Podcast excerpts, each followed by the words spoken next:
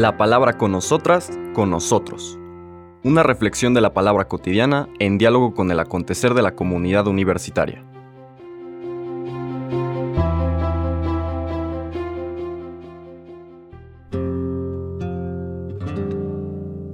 Hola, buenos días.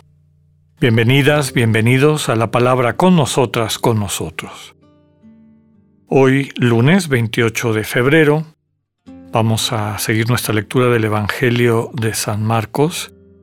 Vamos a tener una escena importante que nos presenta el evangelista y que se repite en algunos otros, como comentaremos en un momento, y que destaca la importancia de la actitud interior a la hora de buscar la buena noticia, de buscar esta vida plena de la que todos y todas tenemos hambre.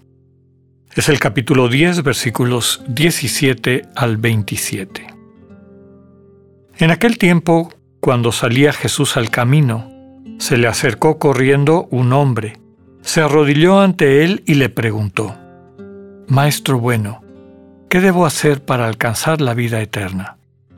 Jesús le contestó, ¿por qué me llamas bueno? Nadie es bueno sino solo Dios. Ya sabes los mandamientos, no matarás, no cometerás adulterio, no robarás, no levantarás falso testimonio, no cometerás fraudes, honrarás a tu padre y a tu madre. Entonces él le contestó, Maestro, todo eso lo he cumplido desde muy joven. Jesús lo miró con amor y le dijo, Solo una cosa te falta. Ve y vende lo que tienes, da el dinero a los pobres, y así tendrás un tesoro en los cielos. Después ven y sígueme. Pero al oír estas palabras, el hombre se entristeció y se fue apesadumbrado porque tenía muchos bienes. Jesús mirando a su alrededor dijo entonces a sus discípulos, Qué difícil les va a ser a los ricos entrar en el reino de Dios. Los discípulos quedaron sorprendidos ante estas palabras, pero Jesús insistió, Hijitos, qué difícil es para los que confían en las riquezas entrar en el reino de Dios. Más fácil es a un camello pasar por el ojo de una aguja que a un rico entrar en el reino de Dios. Ellos se asombraron todavía más y comentaban entre sí, entonces, ¿quién puede salvarse? Jesús mirándolos fijamente les dijo, es imposible para los hombres, mas no para Dios. Para Dios todo es posible. Palabra del Señor. Este texto que hemos escuchado seguro muchas veces y que nos presenta esta invitación a poner toda nuestra confianza y nuestra riqueza, nuestra heredad, como dice el Salmo, solamente en Dios. Encontramos dos versiones fundamentales. Es en la de Mateo, donde aparece que es un joven. Marcos no nos dice la edad, solamente nos dice que un hombre se acerca corriendo a Jesús, se arrodilla ante él y le pregunta, ¿qué debo hacer para alcanzar la vida eterna? Aquí utiliza la palabra Zoe, que ya hemos explicado en otras ocasiones, que describe esta vida que es bastante más rica, eh, profunda, plena que la vida normal, digamos la vida biológica, que está denominada con la palabra griega bios. ¿Qué debo hacer para alcanzar Zoe? Aquí hay un elemento importante que es parte del mensaje. Este hombre que se acerca a Jesús se dirige a él con el término maestro bueno. El Señor empieza por cuestionar eso. ¿Por qué me llamas bueno? Nadie es bueno sino solo Dios. Y le cita los mandamientos, no matar, no cometer adulterio, no robar, no levantar falso testimonio, no cometer fraudes, honrar a su padre y a su madre. Bueno, lo primero que hay que subrayar, ¿por qué le dice que no le dé ese término de bueno, subrayando que solamente Dios es bueno? Mi opinión, sobre todo por lo que viene después, mi interpretación de este giro, es que el Señor Jesús le está invitando a que no lo trate a él como un objeto. Como veremos, quien depende, confía en sus riquezas, es alguien que ha puesto el sentido de su vida, lo que le da seguridad en su vida, una serie de objetos que le hacen sentir estable o seguro. Y tienen la costumbre de tratar de interactuar con la gente que les rodea así. Entonces viene corriendo a Jesús, le da este trato, digamos, eh, como de para darle por su lado, para convencerlo, pero en el fondo lo que quiere es una respuesta pronta y seguir adelante con su camino, como lo veremos después. El Señor le responde, ¿por qué me llamas bueno? En otras palabras le está diciendo, no me conoces. Si me conocieras, bien.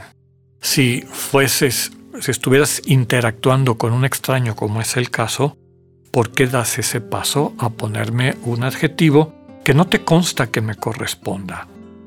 Y después le hace una lista de mandamientos, llama la atención que todos estos mandamientos que el Señor cita tienen que ver con la relación con el prójimo. No matar, no cometer adulterio, robar, falso testimonio, fraudes, honrar a nuestro padre y a nuestra madre.